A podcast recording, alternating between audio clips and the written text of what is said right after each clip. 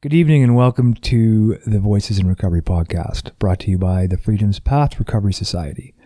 We are not affiliated with any 12 step fellowship, nor do we wish to propose only one solution. We understand how different solutions can greatly increase an individual's chance of survival. We hope to illuminate some of the recovery process by sharing as many human stories as we can. Why, you might ask, to show that we can and do build stable lives from a former state of chaos, desperation, and hopelessness. Our stories become our strength. Please remember that any and all opinions shared and heard are those of the individuals and not a reflection of Freedom's Path Recovery Society or any other entity. So, regardless of how crappy or wonderful our opinions might be to you, they still remain opinions, nothing more. You might hear swearing adult themes and situations, as well as the tragedies humans face and walk through every day. It is not suitable for children unless they are accompanied by a parent or guardian or have the explicit permission of those individuals. Hey, it's Voices in Recovery again, and tonight we have, well, a friend of mine who I respect uh, dearly for many reasons, um, and I'll let her talk about those things. Um, Cindy, welcome. Thanks. You're welcome. um, thanks for coming on. Thank you for having me. Yeah, it's my it's our pleasure.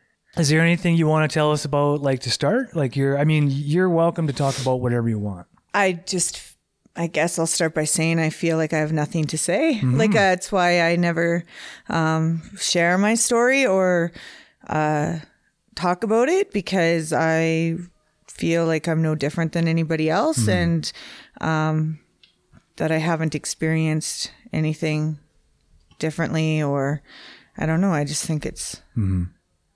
I know that they say it's important to share your story so other people can mm-hmm. hear you and can relate to what you're going through. But I just, I don't know. I just always, I guess I'm one of those people that are shamed mm-hmm. or, um, yeah, like the stigma attached to it. So, mm-hmm. and I've kind of, in my recovery, I have, um, I felt mm, not accepted maybe in the 12 step community, or I just kind of felt cultish or something. Mm. Like it just was not.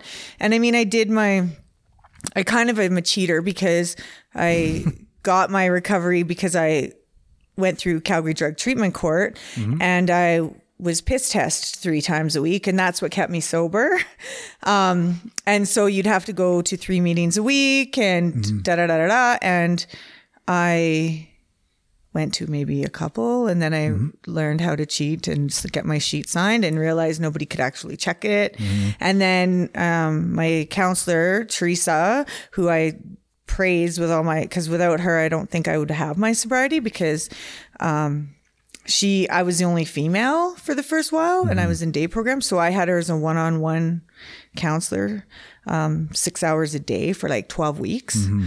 and so but yeah so I, she didn't know so sorry Teresa now you know I was cheating on my meetings and then mm-hmm. she got me a temporary sponsor which I didn't connect to at all and I would tell people I had a sponsor and I didn't mm-hmm. and so I would just kind of do my own thing mm. And uh, yeah, so I felt because um, I kind of felt drug court. Once they realized I wasn't a 12 stepper, I felt like I had, they turned my back on it, mm. on me a bit. And then I, I had this thing where like I would go out with, with my partner who passed away, Brad, mm-hmm. and he was a strong 12 stepper. Mm-hmm. And so we came from different spectrums. And in the beginning, we couldn't even talk recovery to each other because yeah. we would fight over our perspectives. But we'd go to these, I'd, I'd go to these like 12 step things with him, like camping or whatever. And mm-hmm. I'd get this, well, are you one of us? And I'm like thinking, yeah, like I've got like four years clean, but mm-hmm. what is one of us? Mm-hmm. And no, I'm not following the 12 steps, but that doesn't mean I'm going to relapse. Like I get that opinion so much that because you're not a 12 stepper, then you're doomed. well, and you know, that's the unfortunate thing for people who only go to 12 step programs though, right? Yeah. Is because every program that I mean, it's it's nature, the nature of programs, right? Where you go into their church, of course they're going to preach and testify to their way of life, right? Yeah. And and obviously the 12 steps are um, they do work. Yeah. obviously. Yeah. but that doesn't mean they work for everybody. Right. And then, uh, well, I mean, I've been coming here to Wild Rose. Well, I've been pastor, I did my step three with Pastor Wayne, um, and I was baptized in 2013 at Central and used to go there all the time. And I don't know, I stopped going for personal reasons, but um, it's just, it's like through osmosis, I've gotten the steps. Mm-hmm. I couldn't tell you what they were, but I realized like tonight it kind of connected up with the step 11 that, hey, like I'm negative this week because I haven't been smudging. So mm-hmm.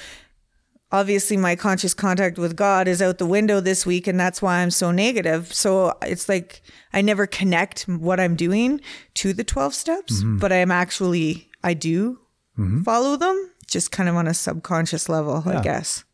So Well, you might be following the principles of them, yeah. right? And I mean, that's a every principle like that they have listed in the twelve steps is based on something from somewhere else. Yeah. So it's kind of like it's it's natural for it to evolve Yeah. into Yeah. people who are able to simply practice those principles. Yeah. Right. Yeah. In their lot in their day to day life. Right. That's the whole point. Yeah. And and that's what I I you know, I used to say, well, it's a good way to live your life. Like it's just a, you know, clean up your backyard at the end of the day kind of way of life and be grateful and um, accountable and honest and um so um, for me I'm like I like the holistic approach, like spiritual, physical, emotional, and um, what did I miss? Mental. so The one we don't want to talk Yeah. about. Yeah. so I try to keep that. I mean, it's impossible to keep it in balance, but the more that I keep mm-hmm. addressing all of those areas in my life, the better I am. Mm-hmm. So that's kind of where my, my take on my recovery. Yeah. And when I talk to people, I just like whatever works. Mm-hmm. Like I'm not somebody who can sit around with somebody who's throwing slogans at me and like uh, blue booking blue booking me. Is that what it's called? The blue book? Big booking. Big booking me. I know it's blue. I was like, it took me a second. I'm like, do we call it the blue book? No, we don't call the it the big blue book. book. But I, you know what I mean? Like, I want to have a real conversation with somebody. I Yeah. don't want somebody just throwing out parroting slogans at me and, and all of those Mm-hmm. things. But if that works for them, Yeah. fantastic. It's just do what Mm-hmm. works for you. For me, I take a little bit of a lot of things and incorporate it into my life. Mm-hmm. Yeah. I'm a big believer in therapy. I am a, my therapist probably is like sick of me. I've been seeing him for like five years, every two weeks. I doubt it. You pro- you're probably built quite a relationship in five years, yeah. right? And we just started to peel back the trauma again because we went through a bunch of trauma in the beginning. And then, like, I just kind of show up and chat with mm-hmm. him. And now it's time. So, my last session this week was starting back at some mm-hmm. more of the trauma, peeling back more of those layers. Yeah. Because it's a process. yeah, it is. Yeah. And I never want to go there. So, mm-hmm. yeah. Well, because of course it all depends on the like the type of trauma. Like Yeah. It does make a difference. Yeah. You know, uh, if it was it was it repeated? Was it like ongoing? Yeah. Like that kind of stuff. Yeah. So for me, like my, I mean, I don't know where to begin, but I guess in the beginning, is where to begin. That sounds stupid, but When God created yeah, when God created Cindy. um, no, but like my, it. yeah, like, I mean, I had, uh, a grandfather who molested me as a child, right? And so that I used to think was that trauma because as a child, I thought I was special. Mm-hmm. Like I thought I was like cuz I kind of lived in the shadow of my sister cuz she mm-hmm. was always the good one and she was 6 years older than me and had her shit together and um so my grandfather made me feel special. Mm-hmm. And so I enjoyed going to see my grandfather. Like it was never a traumatic thing for me. And he would get me drunk on apple cider um, that he'd make in the basement when I was like six.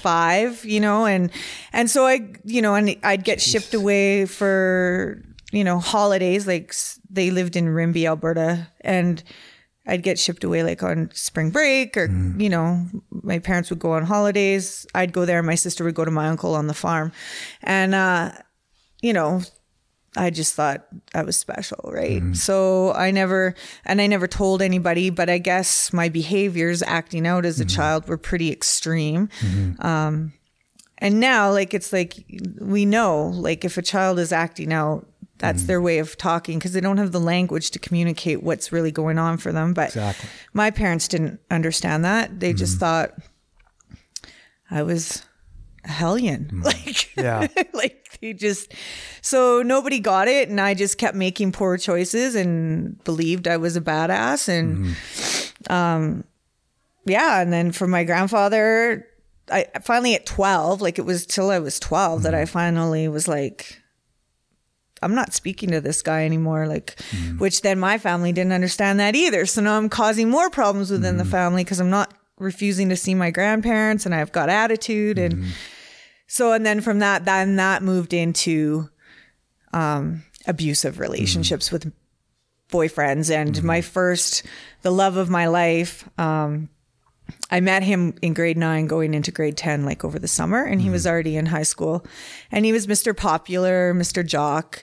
And uh, yeah, that guy beat the shit out of me all the time and brought out, well, I mean, I already ha- must have had, but I, you know, people started to call me Psycho Cindy mm. because I would do crazy things or he would get into a fight and I would get into a fight. Like I'd beat up girls and I would mm. do like outrageous, like everybody knew mm. not to fuck with me. And I, that's when I learned how to use alcohol mm-hmm. and, uh, yeah, it was just a coping. It was like, it was like the most craziest relationship. And that was bef- that was even like, that was just in high school, you know? And, uh, and then from there it got, I became the abuser in relationships. And then from there it went to, you know, hard drugs. And I didn't actually become addicted to hard drugs until I was 28. So, which is kind of a blessing because I had, uh, as much as the alcohol and all of that, you know, I'd be like, oh yeah, I got my, um, I went to university, well, college, and I got my um, diploma in corrections and worked at young offender centers and I did all that and I'd be like, oh yeah, work hard, party harder. And it was all booze and it was all, you know, but then, yeah, so I got introduced because I'd get so drunk and I'd party with everybody and then I'd do off sales and then I'd end up in places and usually with bikers or something. And I was introduced to crack cocaine and then I didn't even know what it was because I'd be so drunk that I'd just be using. And then, yeah, that became the thing. And, uh, yeah, so then I told somebody at work, I worked in a group home and I, uh, told my coworker because I couldn't hold it together. Like I was stealing petty cash and just, um, the kids would go to school. Like this is horrible stuff. I don't even know if I should say this, but the kids would go to school and I'd go get high. Hmm. And uh, so I told my coworker asking for help, and she told like our manager. And hmm. anyways, what happened is it was a great agency. They, you know, had to let me go, obviously, but they hmm. provided me with help and a therapist and you know severance, and they gave me good reference still. But um, without that job, I just really just spiraled even further. So that went on to the point where I was living, you know, in a little shack in a illegal suite with another abusive boyfriend who used to like lock me in the closet. Like he was jealous of my cat and he would lock me in the closet and like What do you mean jealous of your cat? like because I'd pay attention to my cat and he would like lose his shit and really? yeah, like well and then you know drug raged or alcohol Yeah. and Yeah. And then we were ripping off dealers. And I was really quite, you know, at that point, I was still very square and new to all of this. Mm-hmm. Um, and then I had a friend introduce me to crystal meth. Mm-hmm. And that was like cha-ching.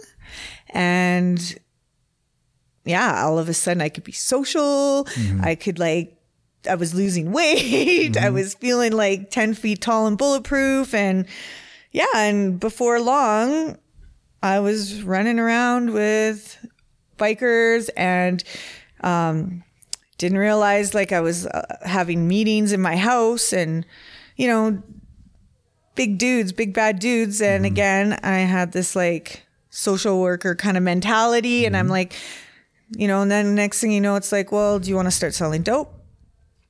So I started dealing. And of course, the A type personality I am, if you're mm-hmm. going to deal, you're going to deal right. And mm-hmm. I thought that, you know, all it had to do was money and service. Mm-hmm. Because I didn't think about greed and like all of these other things that go along with that underworld because I never even knew about it.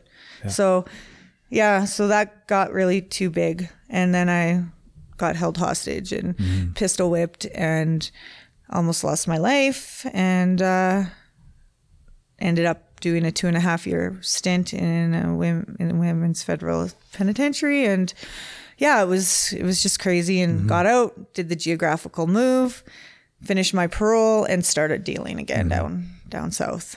And did all of that all over again. Mm-hmm. And you know it's just was just a constant cycle. Yeah. yeah. So till I was fortunate enough to get busted in Medicine Hat and coming back through re, they wouldn't transfer me from the hat to Lethbridge. Instead, they transferred me through Calgary and I heard about drug treatment court and was able to do get into that. So Yeah. yeah. Tell us about that. What's drug treatment court like? Um, well, it was. Uh, um, I thought at that point, if they couldn't help me, nobody could. Um, it was an amazing support system, and just it was in the beginning. It was my way of getting back to my boyfriend as quick as mm. possible. Like I didn't really plan on getting clean. I just thought, oh yeah, if I can do this Calgary drug, get in because you get released from jail mm-hmm. and you do treatment. And I've already, I'd already done treatment like five times in my mm. past, and I'm like, yeah, as long as I could, even when I was selling drugs and using, I was still going to ADAC and seeing a counselor one on one because Yeah. I had this like theory that if I wasn't working for myself, I was working against myself. So I was always trying, like, I went to business school. Like I did all of these things high on meth. But anyways, yeah, drug treatment court was like, um, I figured, yeah, if they couldn't help me, nobody would. And so I waited. I was in remand for 11 months. Um, because my charges were in Lethbridge, Lethbridge had no idea what drug treatment court was. So I fought and I made precedents and got brought up to Calgary. I was the first one. Right on. And uh, yeah, so I just surrendered. Like it was just like, just tell me what I need to do at this point, and um, I will do it. And it was very black because my first year recovery, I think, is black. Um, I think back on it, and I was living in um, mustard seed housing, which for me was a shock because I used to chop out of places like that. I never actually lived in places like that. Um, and so it was really humbling to have to do all of that. And um, just listening to Teresa, like she, She's amazing. she's so like she got me and the thing is is she built like i trusted her and i could tell her shit that she probably should have reported maybe but mm-hmm. but she didn't and then that way i knew i could trust her and because mm-hmm. i had a safe outlet to be honest mm-hmm. actually honest with somebody that allowed me to heal because i could I could say it. I could admit to it and what I was thinking and what was really going on. Yeah. and not be punished. But that's it. the gift of getting to know your your counselor, right? Yeah. When and for for your counselor as well, because then your counselor can figure out um, what's dangerous and what's not for you. Yeah. Right. Because then it's kind of like if if someone tells me something and I'm like, oh, that doesn't seem dangerous to you, like so, I'm not going to report it. Like, Yeah. I mean, it might be something that when I was working for someone else. I would have to consider all the time. Yeah. But like now it's it's nice to just be able to use common sense. Yeah, And I yeah. think that's what like I know Teresa. Yeah. She's she's amazing. Yeah. right? No, And she's that common sense to be able to make that connection with you, right? yeah. Yeah. Like we joke because she fought a lot of she goes, I fought and died on a lot of hills for you Mm. when I was in drug court because Mm-hmm. she knew like what I was saying and uh, my actions would be what I was saying. Yeah. But because of all the policy and whatever else Mm-hmm. she was tied to and she'd go in and fight for me and sometimes it hurt her more than it hurt me. And she's been doing that. I'll tell you, she's been doing that for a long time. Yeah. Like that woman's been fighting for humans for a long time. Yeah, yeah. So I always say, like, I credit my sobriety to her. Like, I know I had to do the work, but she supported me through everything. Mm-hmm. And I, I just, that's one of the reasons why I'm so like, I believe in a higher power because I feel like the opportunities that I was given don't happen mm-hmm. to the normal. Like you don't get one-on-one counseling with somebody f- five days a week for six hours a mm-hmm. day. Like that just does not happen. Yeah. No, you got to pay for that kind of thing. Yeah, and like yeah, it's just like everything just fell into place. Mm-hmm. And um yeah, drug court just I bought into it. I bought Mm-hmm. into what they were selling me and um it kind of it was cool because I'm not from Calgary.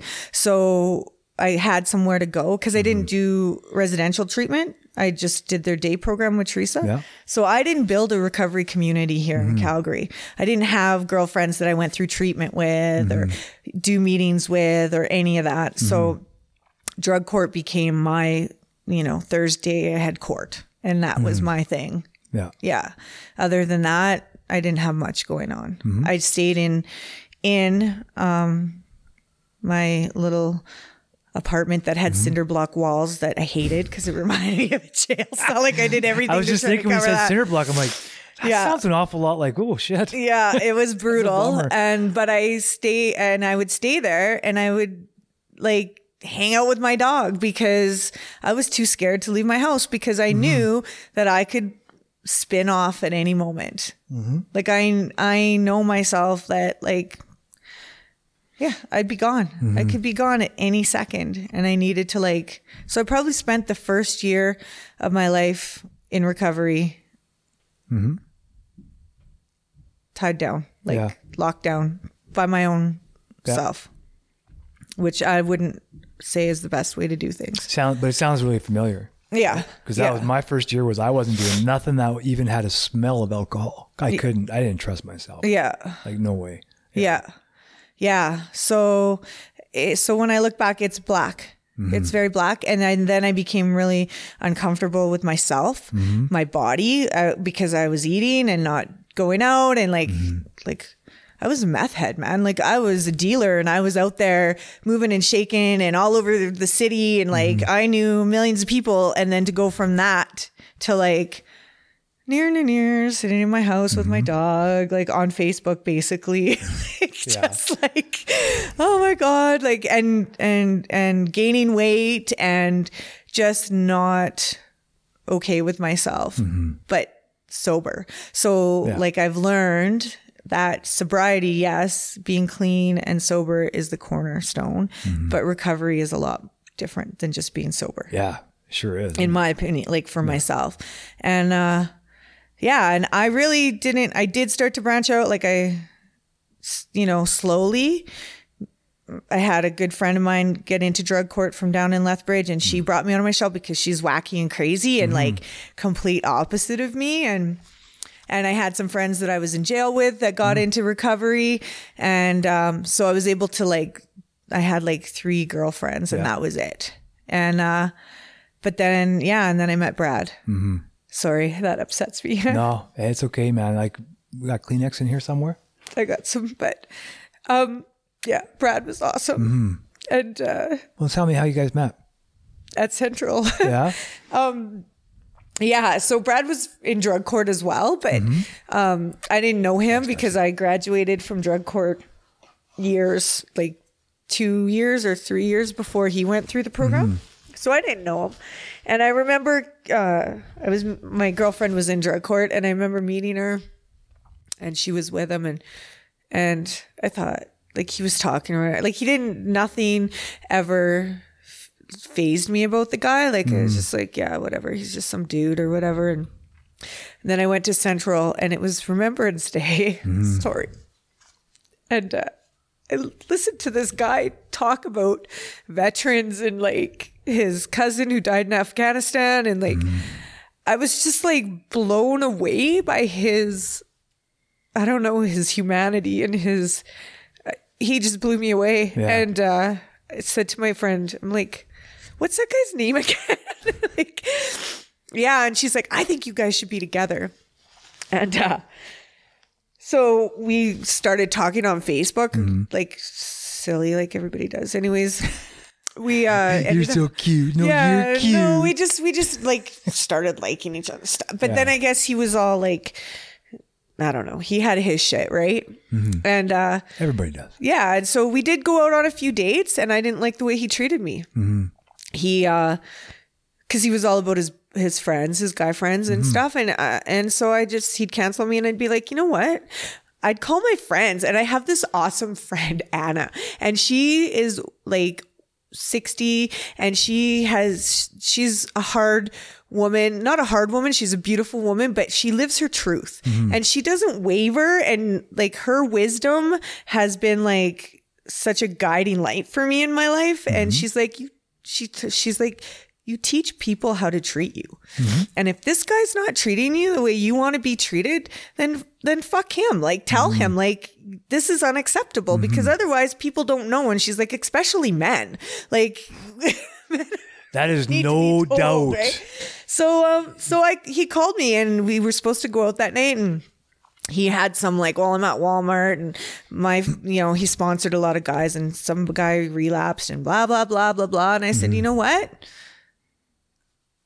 Don't call me tomorrow mm-hmm. and don't call me ever again. Actually, I said, I don't like the way you treat me. And I, and I like, I don't want to go out with mm-hmm. you. I'm not waiting around. I like, I'm done. And i actually told him that I said, you teach people how to treat you. And I don't mm-hmm. like the way you treat me. And I let him go and I blew his mind because he had never been spoken to or whatever. And we didn't talk. That was in February probably. And then in May, he started messaging me like, or maybe it was April. Happy Easter, I think was the first. That sounds exactly like a man. We're Yeah. like licking our wounds for like four months, and then we're like, but she's still pretty. Yeah. so, so yeah, and then so we ended up, you know, it was by the time we actually went out, it was fa- our first real date was Father's Day because he said because he had four girls and he mm-hmm. said, "Can we do something on Father's Day? Because I miss my kids." Mm-hmm. And so we did. We went out to the mountains and. The rest was history. Yeah. But he showed me how to live. Yeah. Because I didn't have that. Mm-hmm. I had the clean and sober. I had the work. I had the routine. I had the mm-hmm. regiment. I had the um, misery. Mm-hmm. Uh, I was hard on people. I was very unforgiving and I wasn't kind. Like it was, I was a bitch. Like I had turned into like a dry drunk, I guess, or whatever you call it. Like I was, yeah, my friends would like call me up, like my three girlfriends that were Yeah. that I've known from before. And I would be like, like I have a really harsh tongue. Like I could cut people and I would let them Mm-hmm. I can fly. see that. Yeah, you got a pretty sharp one. Yeah, and I can just be like so ignorant and unforgiving, Mm-hmm. and I, it's. I guess it was because I was lonely, like I was Mm-hmm. miserable, and like my friends would be like, "You just need to get laid. you need They're to not sex." wrong. Yeah, and I, but I was like, "Who the fuck are you? Like, I'm not just gonna sleep with anybody anymore. I'm not using anymore. Like, Mm. you know what I mean?" So, but yeah, no, it was it was brutal, and uh, Brad taught me how he brought light into my life, Mm-hmm. and um, yeah, really showed me how to live and get out there and get out into the world and like do things. So uh, I lost that with him. What happened? Huh? What happened? Well, he died of a drug overdose. I know what happened, but Yeah. Um, so very unexpectedly, he wasn't. Um, sorry, it's okay. he wasn't uh, actively using. Like he wasn't in a, a relapse um, at all.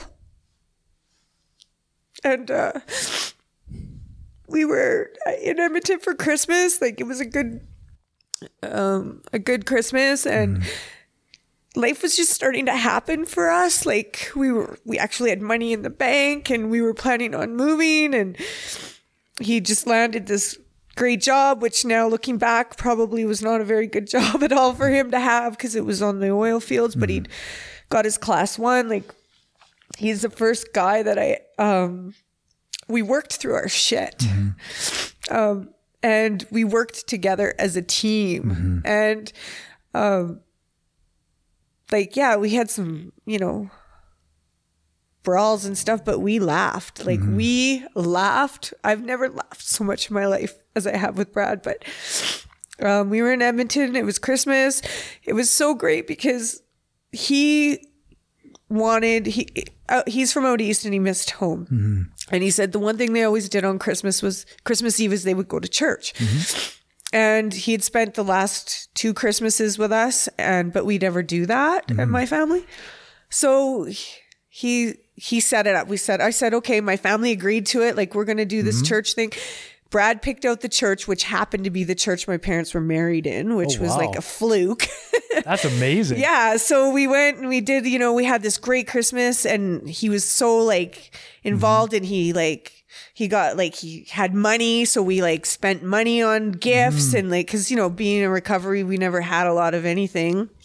And so you know, life was we had a great Christmas and then um to like on the 27th we were supposed to come back to Calgary on the 29th and on the 27th uh he's like I he had had a, gotten a concussion at work on, hmm. on December 10th I think it was. Mm-hmm. And he's like my head's rocking and I just really want to go home like cuz we'd been there since the 23rd I think. Mm-hmm. And I said okay if you want to go tomorrow I'm not going to argue with you. Mm-hmm. I won't fight with you. And then that morning at breakfast I brought it up because I didn't want him to go. Of course not. And uh, we had made plans with my grandmother because she wanted to buy him a pair of leather gloves. Like, I'll never forget that. Like, my grandmother thinks everyone should have a pair of leather gloves. so, She's probably right. In some universe, she's right. so he doesn't have any. So she wanted to get him some kid gl- leather gloves or whatever. And we were going to go do that. And uh, he said, No, I really want to. My head's rocking. And then my sister, we were having breakfast, and my sister was like, Well, I have a meeting in Red Deer. So if you want to go back, I'll drive Cindy to Red Deer on the 29th and you can pick her up. That's halfway point, right? And he was like, Yeah. And, uh, so when we went downstairs and he was gathering, I'm like, take everything, take the presents, take the dog, mm-hmm. take it all so that I don't have to carry anything coming back. Mm-hmm. And I looked at him and I said, What is the pull to Calgary? Like, what is pulling you back to mm-hmm. Calgary? I said, like, I'm going to be leaving in two, like the 29th, you're going to have to come back anyways to Red Deer to get me. And he's like, nothing. I just don't feel good. And, uh, I gave him a kiss goodbye and that was it. And, um, he sent me pictures he made at home. Uh, the 28th, I messaged him and I could tell, like my mother was in the, at the doctor's, like we'd had to go to a medi center. And so I didn't really catch on that he wasn't quite responding the way he normally does until Yeah. later that day. And then I was angry at him. and then he had all these like texting me all these excuses as to why he hadn't answered my call Yeah. or why he wasn't responding. And then I called him and he answered. And I said, I thought you were sick. Mm-hmm. But I could tell he was driving in his car on his Bluetooth. And he's like, I'm just going to see my cousin. And I'm like, Oh, you're so fucking sick, but you're going to see your cousin? Like, like, fuck you. Mm-hmm. And I hung up on him. And then I get a message, Why are you so angry? I love you. Mm-hmm. And then I put him on hold for the rest of the night. I didn't, and then I went to bed at like 11 and 8 and I started messaging him. And I was being an asshole. Like, I was like, why aren't you fucking responding? Like, on mm-hmm. Messenger, you can see when they look they at it. look at it. Yeah. And uh, I could see he'd seen the messages. And I was like, fuck you. Mm-hmm. You're this, you're that. Like, just getting really nasty. Mm-hmm. and then I finally said, I'm going to bed. I'm sorry, babe, if I am off on all of this stuff, but I can't help it. I don't know why, but I just feel like something is going on. Mm-hmm. I said, I feel like you're partying and I can't shake it. And I'm sorry mm-hmm. if you're not. And I'm saying all of these things to you, but I just can't shake it. I love mm-hmm. you. Good night. And he died. He died that night. So I woke up and I looked at my phone and he hadn't responded. Yeah. And um, I uh, saw these messages like from Nova Scotia, and I was like, "What the fuck?" And I all I remember is walking, like looking at my phone, and I think I was dialing one of the numbers. and I'm walking up the stairs from the basement, and all I remember saying is, I think something's happened to something's wrong with Brad. And I remember my mom was in the bathroom and she yelled from the bathroom. She's like, Why? What's going on? And then just as she had said that, the number I'd called picked up mm-hmm. and it was Brad's, uh, the mother of his kid. And she's like, Were you there? And I'm like, What do you mean? Was I there? What are you talking about? Mm-hmm. And she's like, Were you there? And I'm like, What's going on? Mm-hmm. And she's like, You don't know? And I'm like, No. And she's like, Brad died in your bed last night. Hmm. And I was like, What? Like, so in my head, I like I hung up on her because I didn't even hmm. I- like it's all just black. But I was like, I don't get it. Like I, I don't really remember. All I remember thinking is he died of a concussion because she had said he died in your bed. Mm-hmm. Re- like logically now I can think back and go like, how would she know that? Mm-hmm. right. But at that moment, I'm like, he died in the bed. That means he had his concut because his head was rocking mm-hmm. and I was being a bitch and he was really sick mm. and he died in his, in my bed and it's all my fault because I was a bitch and he was really sick and I was mm-hmm. accusing him of all this shit. And I felt so guilty, like just sick and I didn't know what to do. And I, you know, my mother called my sister and, um, thankfully, like, well, not, I don't know. She, my sister, cause I didn't know I was, I, I still don't know what I was doing in all of that time, but, um, my sister contacted the police cause my sister's a police officer. And so, um, she contacted the police here in Calgary and they didn't say anything to me. And they were going to come to Calgary. They wanted me to stay in Edmonton and they were going to come to Calgary and get my, cause my dog had been taken to mm-hmm. a vet's for, to stay and they wanted to come and k- check out my place and do whatever. And they wanted me. And then like all of a sudden, cause I, I had talked to you mm-hmm. and I had talked, I don't know why I called my boss, like of mm. all people. I called my Probably boss 'cause you- to say I wouldn't be into work. You had an instinct. like, like fuck man like what do you but anyway so like it finally dawned on me mm-hmm. like i need to be in calgary. Like i can't stay in edmonton. Like mm-hmm. i need to be in calgary. So then all plans changed. Now cindy's like i couldn't get my ass out the door though. Mm-hmm. And we're driving and i've got people like calling me constantly and like my therapist even called me like i hmm. must have left him a like i don't know but he even called me and this is like the 29th of december like nobody's working kind of thing and Yeah. I get, I remember it was like the roads were shit. It was s- storming and I'm in the back of my mom's vehicle and I'm just like lost looking out the window and like feeling such guilt. Like just hmm. s- like that was the worst. Like in that moment, him being gone hadn't really registered yet, but that hmm. feeling of guilt that I was a bitch to him. And mm-hmm. my last words to him were not nice words. And mm-hmm. he died from a concussion. And and all of a sudden it dawned. And it, like cuz Brad was so into recovery and so mm-hmm. passionate about sober being sober and clean. And we'd had discussions about the overdose the opioid crisis and like how grateful we were that this wasn't us. And I looked I just out of the blue I'm like do you think he died of a drug overdose? Mm-hmm.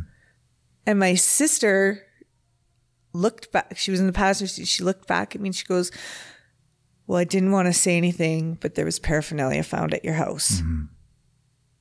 And I was like, What? Mm-hmm. And then that guilt that just left me. And I felt a sense of relief because I was like, Okay, there's, I'm, it's not my fault, right? and then of course it all kicks in that I just lost my partner, right? But um yeah, it was just like even coming home like I I quit smoking. Brad was like would vape on the balcony. Like there was never any smoke, but just my sister even saying like we're not picking up your dog until we go to the house. And when we get to the house, I'm putting on gloves. And mom, if you start to feel sick, you need to let me know right away. Mm-hmm. And me walking into my apartment and I'm like, like the smell of smoke was so heavy in the mm-hmm. air because they'd been partying in there, obviously. And just looking around, the coffee table was broken. Mm-hmm. And like my sister, being a cop, she knows what to do. Mm-hmm. she starts going through the garbage and pulling stuff out. You know, the first thing a Mickey of vodka and mm-hmm. some other stuff. And and I'm just like, wow. And she's like sanitizing everything and wiping everything down. And I just was like, yeah, mm-hmm. it was just to this day, I sit there and I go, how the fuck did that happen? Like, because he was not actively using, mm-hmm. like, and I trust me, my math head skills kicked in mm-hmm. because I, as a math head, mm-hmm. I would computer, I could do so much shit on a computer. That kicked in, and I went on Google Maps and I traced him for the year because I learned a lot. You you just go anywhere, and your Google Map will mm-hmm. record you what address you were at for how long you were there. And I don't mm-hmm. think Brad knew that it was, but I went from a year to the day he died and I knew mm-hmm. exactly every address, everywhere he was. And I can tell you without a doubt that that was the time that he went out. Yeah. I know he went out in October one time for a night and I kind of suspected something because I was in Edmonton then too. But um I thought well if he's if he did relapse in October like this was in uh, that time frame I thought well things are going to spiral really quickly. And they didn't. And I so I thought oh it just must have been my imagination. And then in December again.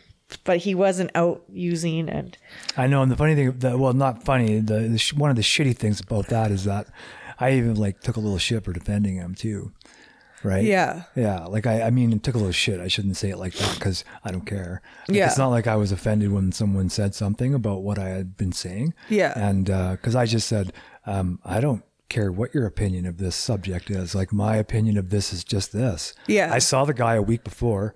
And he was clo- stone cold sober. Yeah. There's no doubt in my mind he was sober. Yeah. Right? Like it was simply a matter of whatever had happened, something clicked in, and then he was gone. Yeah. That's it. Like I, I, I firmly believe that. Yeah. Because that's how it felt to me too. Just Yeah. like you're describing it, right? It's like, sure, he may have stumbled. Yeah. But let's be honest with, with ourselves and with each other, right? Like people stumble way more times um, before they actually stand up. Yeah. Right? Like Yeah. even if you stumble for a night, it, it, it still doesn't take away that you're a good person and you're still living your life. And, you know, I, the opinion that some, and I'm not saying anyone that I associate with, but uh, um, I have heard some opinions of like uh, folks who relapse, and I, I I think that oftentimes people who so quote unquote have time, they look at relapse as though it's something that should be ashamed of, and or they don't look at it like that because if you ask them, they'll tell you no. No.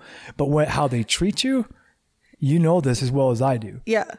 That's exactly how it is. And um like me too. Like I mean, I had 2 years clean and I slipped I had a mm-hmm. 2 day slip. I call it a slip because it wasn't a full blown relapse. Mm-hmm. And by the grace of God like I really don't know how I was able to go, okay, it's Sunday night. I need to get to Central. I dumped the dope down the toilet, went to Central, and went to work Monday morning mm-hmm. and never, like, never, re- never had another slip. But that was like something that, in my mind, that solidified my recovery. Mm-hmm. It's not a good way to solidify your recovery. There's better ways, probably. Yeah, but but for me, that was like holy shit. And now mm-hmm. to this day, um, I know I'm mm-hmm. always a smidgen away from relapse. Like Yeah. you know, and and I have six years clean with a two day slip. I didn't erase my clean time because I had that two days. I still consider myself as having six years, and I still consider my clean date the date that I cl- cleaned up. Yeah, and that's fair. Yeah. This this isn't determined by some other like secret organization somewhere that says, "Well, you're only clean and sober if." Yeah. Like- and then what does that do? Like you're you're trying to build on someone's strengths and you're trying to keep Mm-hmm. them going and encourage them. So why would you be like, "Oh, well, you fucked up." So Yeah. you start at zero now and everything you've done doesn't count. Yeah, and I just think that's bullshit. I, I think that the reality is is that when people like myself who are alcoholics or whatever, if I'm to to drink again, um, and then continue to keep trying to drink, obviously I'm playing with fire. right? Yeah. Like, I mean, for me, alcohol is basically like a bullet, but it doesn't mean I'm not going to at some point in my life take a drink and then expect some compassion. Right. Yeah. Like, Yeah. but if I'm going to expect that, I better give it. Yeah, Like, exactly. I better be giving that out, right? We, we got to give that out to people, Yeah. you know? Yeah. Yeah. It's, you know, and I never, actually, it's kind of funny because I never celebrate my clean time because I carried shame around mm-hmm. that two day slip. So I never ever would acknowledge it. I do have an app on my phone, like a clean time app, mm-hmm. and I'm always like checking on it or whatever. So it's like personally, I, I kind of like, but this mm-hmm. year was the year that I thought, you know what? I'm going to stand up and take my six years this mm-hmm. year. And I ended up going caving. I didn't make it down here to take my six years. But that's great. But yeah, but it's like I I always then I was thinking like why don't you acknowledge your mm-hmm. your time? And I'd always like minimize it, mm-hmm. right? Minimize it. And I find I do that with a lot of things that are important or that I meet have some stigma attached to it mm-hmm. or I, I minimize it. And it's like, uh, yeah, I didn't take it because of that two day slip. I felt I wasn't worth it. Like I mm-hmm. wasn't worthy enough to stand up and take my time. And then this year I was like, fuck that. Yeah, I, I think that if if it's comfortable with you and your creator, Mm, nobody else needs to be aware of it. Yeah. Or I mean, aware they can be aware, but nobody else has a say in it, Yeah. right? Like, Yeah. recovery doesn't end just because someone went back out. Yeah. Like they're still recovering. Yeah. Especially if they keep trying to come back, right? Well, and I think that's when they need the most support. 100% that's what we're here for. Yeah. It's like someone coming into a church and saying, I need help, and the church saying, We don't help you, kind. Yeah, exactly. That's not what the church was supposed to do. The church is supposed to be here for everyone. Yeah. Yeah. I remember like um, someone said, "Well, do they? What do they think of people like me?" And this was to someone who was asking me, and I said, "What do you mean?" And he goes, "Well, you know, like I don't exactly believe in like the Christian God and all this stuff." And I said, "Who cares? Yeah. Do you feel connected to, to God when you come to church?" Well, yeah, totally. Yeah. When you come to church, if you Yeah. don't, if you don't feel connected, you, then we we just keep finding stuff, right? Yeah. Yeah. But it's just so it's so powerful that these things are shifting. yeah. you It's know? awesome. Like Yeah. it's it's really cool cuz yeah, I I don't fit into the mold and Mm-hmm. and then yeah and i always felt well everyone thinks i'm going to relapse and people do like Mm-hmm. people don't certain people that i am in quite like Mm-hmm. contact with because i'm not following like well i Mm-hmm. guess i'm following 12 steps but because i'm not like you know 12 stepper so to speak Mm-hmm. they're not they don't believe that my recovery is real and and and you know what but that but that should that should tell us all kind of how insecure entities can get Yeah. right when things start to change Yeah. and and like that's okay that's like the church the church is so insecure like Yeah. i mean and they should they need to be insecure Yeah. right they do- they do need the shakeup we Yeah. all do right? Yeah. but Yeah. so too in terms of this um the idea that recovery is only one way yeah right? Yeah. Because I'm sorry if if you come from a place where you use heroin, and this might be my the humanist in me.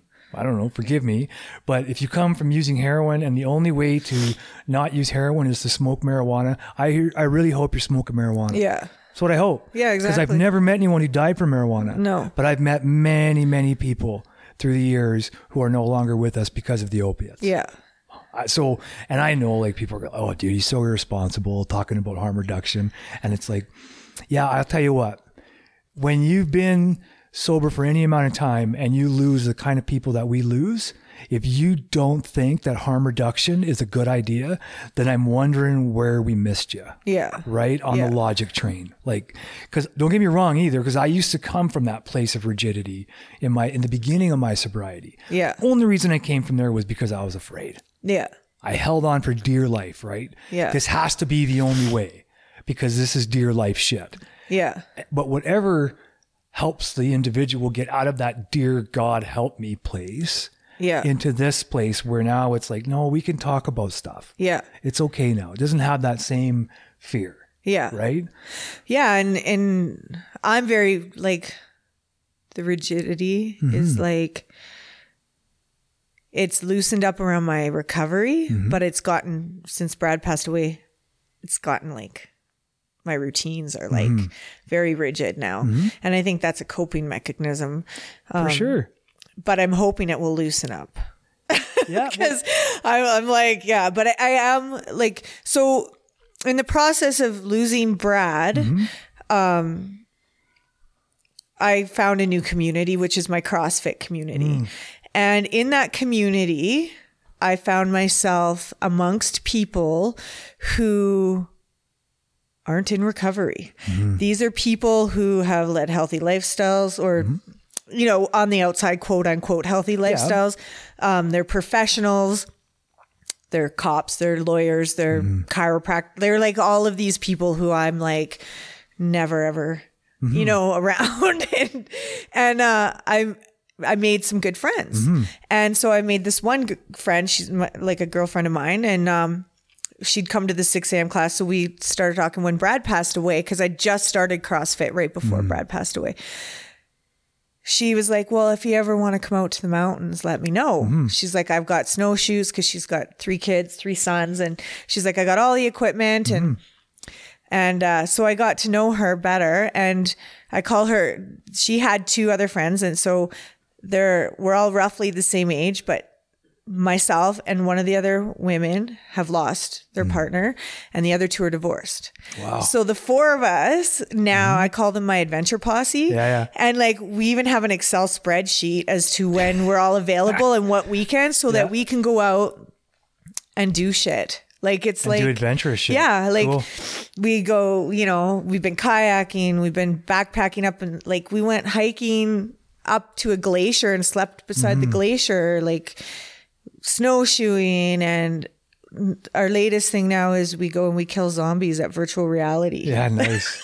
What's that place called? The arcade. The arcade. Yeah. you told me about it and I can't get it out of my head. Yeah, it's like the best time. Like it's Have you like guys done it?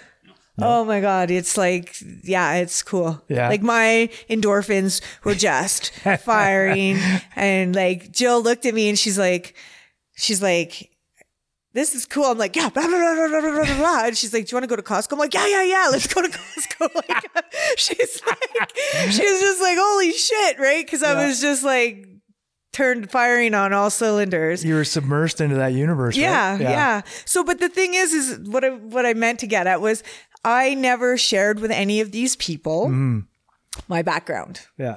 They know what I do for a living. Mm-hmm. And so I come off as this professional. They don't know I have all this lived experience, which really is an asset in my, Mm-hmm. what I'm doing for a living.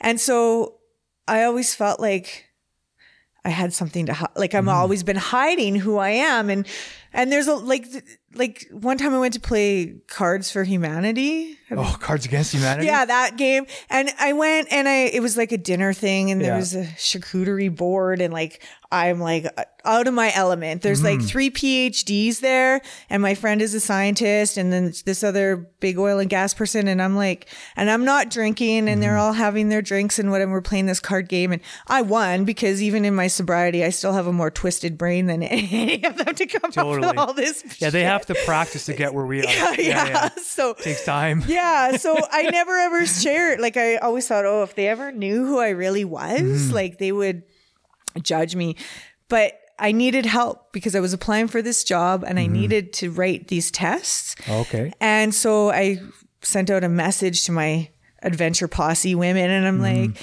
have to write this test da da da da da i need help does anybody know about all of this stuff and Mm-hmm. My friend was like, "Yeah, come over. Let's do this." So as we did, she helped me with this test, and Mm-hmm. and I passed. Anyways, as we're sitting there, she's like, "So what's the next step?" Da da da da da. And I don't know why, because I've been hanging out with her for like Brad will be gone a a year in December. Yeah. It's almost a year. Yeah, and I looked at her and I'm like, "Oh, I don't know if I'll get the job. It could be the criminal record." And she goes, she looks at me and she's like, "You mean like from when you were 16 or something, right?" and I'm like, "No." I said, "Actually, my last charge was in 2012." Mm-hmm. And she's like, "Like what?" And then like, so then we started talking, and I gave her like the mm-hmm. Cliff Notes version of of my life.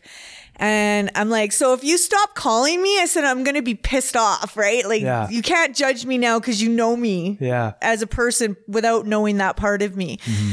And the coolest thing happened in our friendship because all of a sudden, she opened up to me about her divorce Mm-hmm. and like some of the stuff that happened that wasn't so great. Yeah. And it was like we bonded on another level. Mm-hmm. And it was like so cool because here I'm in this world thinking these people, like I put them on Mm-hmm. a pedestal thinking that they're going to like look down on me and judge Mm-hmm. me. And she was like, like she thought it was amazing. Like, Because it is amazing. yeah, like it's like, yeah. Yeah. So I don't know. Those are just some of the gifts, I guess. Huge gift. Yeah. Yeah. Yeah. so, yeah, I don't know. What time are we at? 55 minutes. Oh, wow. I didn't think it went by that fast. Yeah, that was It's going quick. by quick. Yeah. Right on. Yeah. So I don't know. So, um, yeah. So Brad's service, right? Like I, like I was so honored to be a part of that. Like, thank you for asking me. No, uh, you guys blew me away with that. Oh, like well, blew me away with that because I didn't even know my head from my ass and like Mm. you did much better than you think. I, oh I I I it turned into something that was so beautiful and amazing Mm-hmm. and so respectful and appropriate Mm. and I didn't like I just thought I was going to have like this little like Mm-hmm. service at the church like just this little like thing and it just it was so amazing like Yeah. and everything you had to say like my friend Anna still talks about what you said that Hmm. oh, night oh, good. I'm glad it was something Yeah. coherent. That's, that's always nice. yeah because I mean you know it's true like you go out you're not coming back there's Mm-hmm. a good chance yeah. uh, in this day and age with these drugs Yeah. Things have changed. Yeah. Even the meth. Like Yeah. like I smoked speed for 10 years. Mm-hmm. And yeah, I got psychosis towards the end Mm-hmm. and whatnot, but I just thought everybody was a cop. But Yeah. now you see what the effects of these drugs are doing Mm-hmm. to people's mental health. And it's like something's changed. There's, Yeah. it can't be that people have changed. It's what's going in or what they're mm-hmm. being sold. Like, is Well, there real drugs out there anymore? Or are they all synthetic? Like, I think the only real ones are the ones produced by the government. yeah, yeah, Literally, I think those are probably the safest ones. yeah, Whatever those are. yeah, right? yeah, Not to, not talking about opiates, obviously, but the ones that are like the other drugs that are regulated. Those those are probably the safest ones. yeah, Which I know, like outside of psychedelics, the natural stuff. The, I'm always going to say the natural stuff is probably the most the most healthy Yeah. of all of that stuff. If Yeah. any of it's really healthy, I don't know. I'm not a doctor, but Yeah. the most healthy is probably the natural shit. yeah, Right? Yeah, Yeah. yeah, yeah. But yeah, so, anyways, yeah, no, the the service was so many people, Mm-hmm. and um, there was like a judge that spoke, and I know. like That's pretty cool. like it was just one of the most Well, and he had just lost someone too, didn't he? yeah Yeah. his I think his brother or Yeah, something. it was so sad. Like Yeah. he and he just spoke so wonderfully. yeah. and it just is amazing how many lives Brad touched Mm-hmm. and I actually just listened to um oh I can't I think Judge uh Bailey no not Judge Bailey I don't want to get her name wrong but anyways I just she Mm-hmm. Judge she- Judy? yeah, right. she did the proclamation for the wellness walk.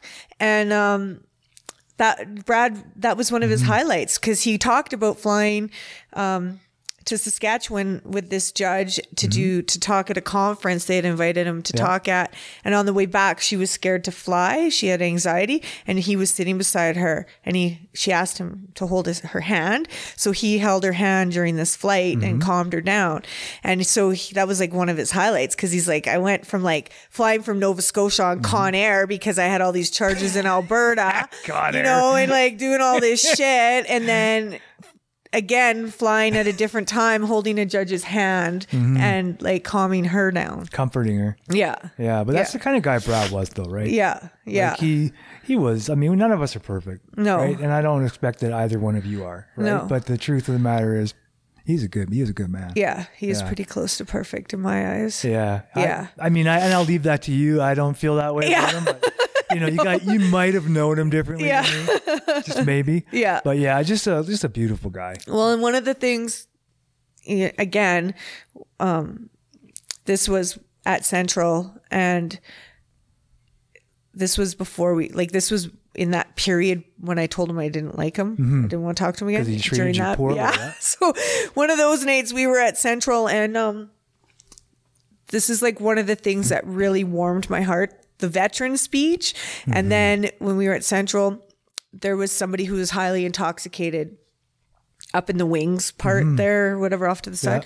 And um, like to the point stumbling, falling out, and the guy's pants kept falling down. He mm-hmm. probably got them at the DI or something. They were Yeah. too big and his pants kept falling down and he was making a ruckus and you could see people starting to like look and and Brad just was like, hang on a second. And he I watched him. Brad walked right over to the guy, put his arm around him, took his belt off, and gave it to the guy and belted up his pants for him. Yeah. And like that was just like, That's Brad. like yeah, like Yeah. you know, like such genuine, Yeah. you know. And I could, there's thousands of stories that I could tell like that that he mm-hmm. did for people. Yeah. Like he really, even if it ate him up inside, Mm-hmm. he did it because he felt that was the right thing to do for Yeah. people. You know. Yeah. He was Yeah. always giving back to somebody. Yeah. Yeah. Yeah.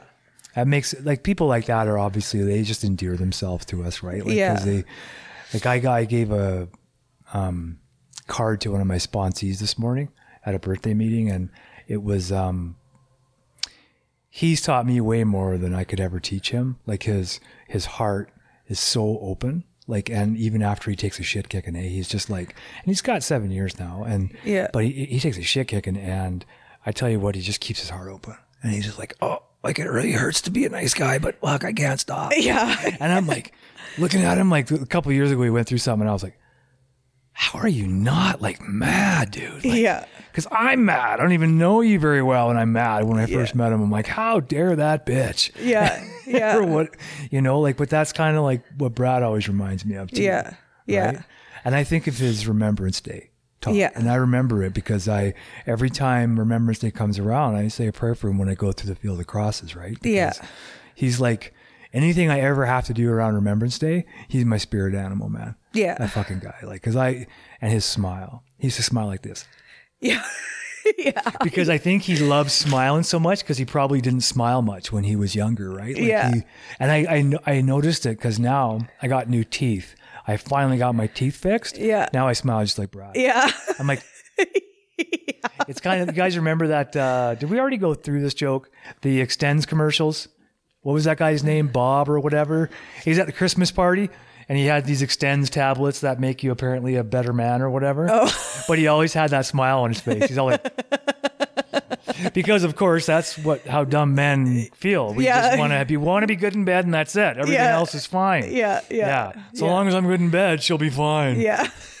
yeah. Yeah. I can't believe I believed that until I was like 30. Yeah. Like literally till I was 30. I'm like, all she really cares about is if I'm good in bed. Yeah.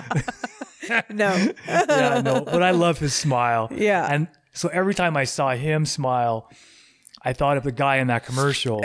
And that's why I'd always laugh, right? But I never wanted to say that in church. Yeah.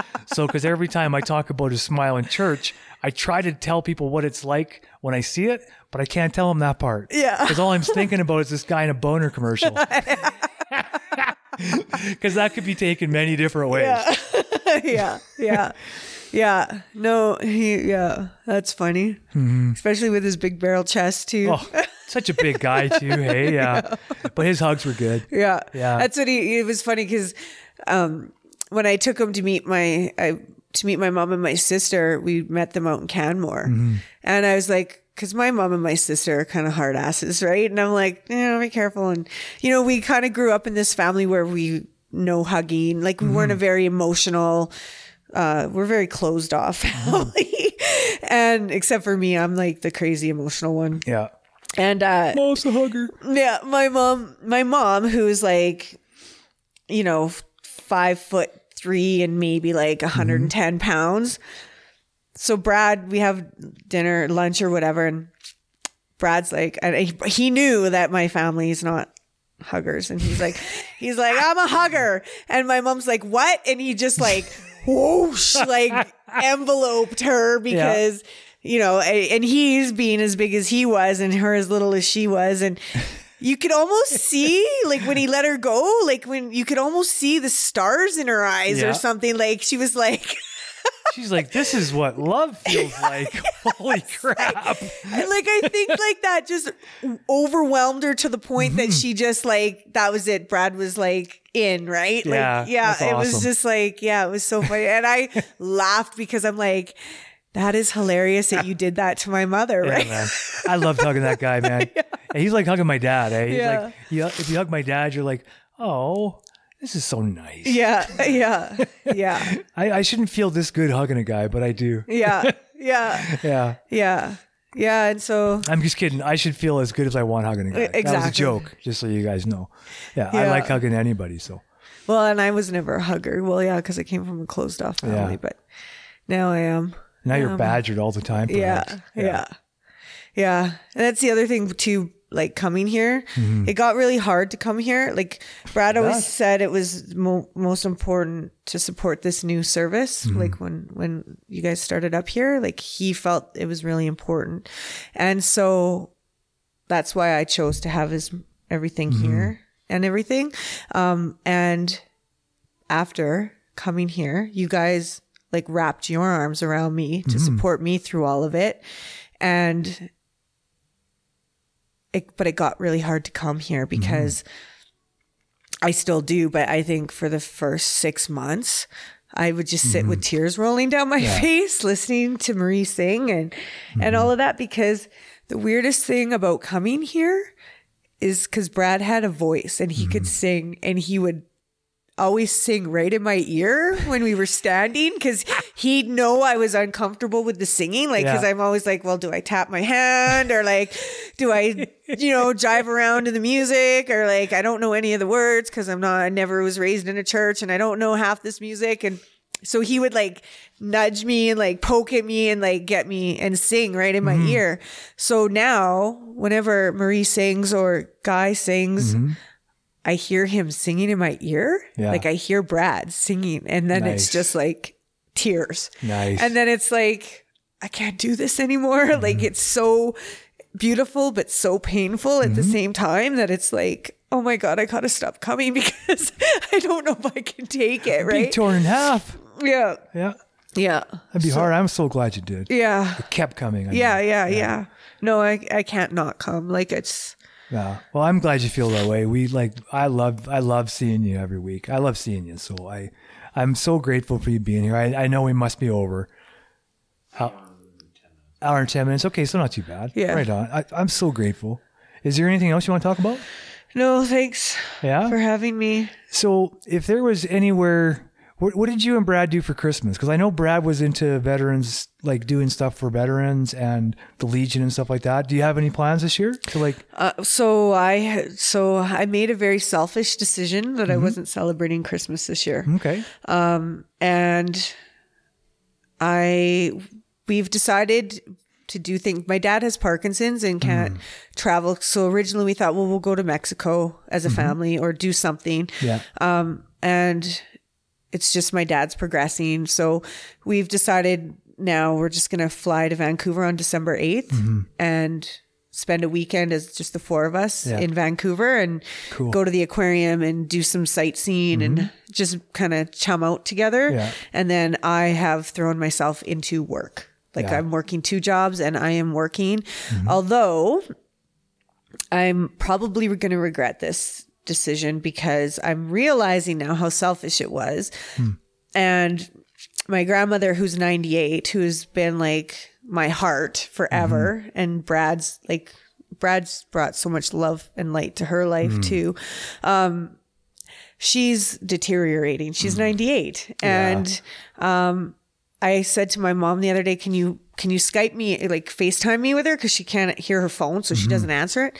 Anyways, she didn't realize I was on video. Like she thought my mom was just showing her a picture of me on the phone, and so she's like, the look on her face when she saw my face. Because I haven't been home much because mm-hmm. of Brad passing away. Yeah. I still haven't even been able to go down to my parents' basement, right? Yeah. And she looked at me thinking I was a pitcher and the look on her face and she's like, she's so beautiful. And then I like, waved. Yeah. I'm a real person. like, "Ah." yeah. So, but I could just see like I need to go home for Christmas Mm-hmm. because this is probably going to be her last Christmas. yeah, you never know. Yeah. So I just I'm I'm probably going to try to make it home in between Christmas and New Year's for Yeah. a day or two. Cool. Uh, yeah, I, But- I feel that we get that we get that impression for a reason, right? Yeah. Yeah. Yeah. So I think it's I, I'm I'm with you. though. I think I've heard you say it before, where it's like if you if you love somebody, you tell them you love them, yeah. right? You tell them because nobody fucking knows. Yeah. Exactly. There's no guarantees here, No. right? So No. no matter how well we think we're doing, it just doesn't matter. It just doesn't matter. Like you said it. We're all just one tiny step away. Yeah. Exactly. Yeah. Cool. Uh, Cindy, so thank you so much. Thanks for having me. You're welcome. I hope I was. Um, sorry, go ahead. no, I just hope I was okay to listen to. You were fantastic. fantastic to listen to. Is there um so I'm just going to throw this out there. If you could throw the links maybe in the in the when we get when you post or whatever. Um www.woundedwarriors.ca. Um and is there anything else for Brad that you like? I just know that he would love that, and I want to encourage people if you are going to make any donations this Christmas, find something that Fallen really works. Heroes. Fallen Heroes. Yeah. Okay, Fallen Heroes Fallen is Heroes. .ca? Uh, I'm not sure if it's. You can Google it. Okay. Yeah, the Fallen Heroes, because that's who he wrote all the obits for, Okay. and the Legion. He was a big Okay, Legion guy. cool. Yeah. Thank you. Thanks. Right on. We would like to remind you that the opinions shared are those of the individuals and not representative of Freedom's Path Recovery Society or any other affiliation we may share with organizations or individuals. Thank you, Wild Rose United Church, for your open hearted giving of, to the community at large in a multitude of ways. You have graciously provided space and love for us to work within, and we cannot thank the staff, volunteers, and members of the church enough for all that they do each and every day. Thank you again, Darcy Robinson. As usual, your work is incredible. Thanks for donating it to us. I am not here without each of our board of directors Trent Baker, Todd Deere, Christine Pimiskern, Heather Morajo, Wayne Lurie, and John James. To all of the individuals who graciously donate their money and time to helping Freedom's Path become a society and now a charity, thank you. Who is Freedom's Path? We work directly with individuals and families struggling and suffering from, with addiction of all types, mental illness, codependency, and a multitude of difficulties humans bring forward as they attempt to make life altering changes. If you are interested in attending our upcoming or future groups, being a guest on the podcast, or looking to make a donation or help in some other way, please contact us through our website, www.freedomspathrecoverysociety.ca, or find us on Facebook at Freedom's Path Recovery Society. If you are close to giving up, regardless of what your difficulty might be, please reach out to someone. You can always give up tomorrow, or maybe you won't have to. To anyone listening, imagine that your voice might be the only one someone hears inside their darkness. What is it you would like to say? As for me, I'm David Lurie, and I wish you all the best, wherever you are. Be safe and try to have some fun, because our time here is quite limited after all.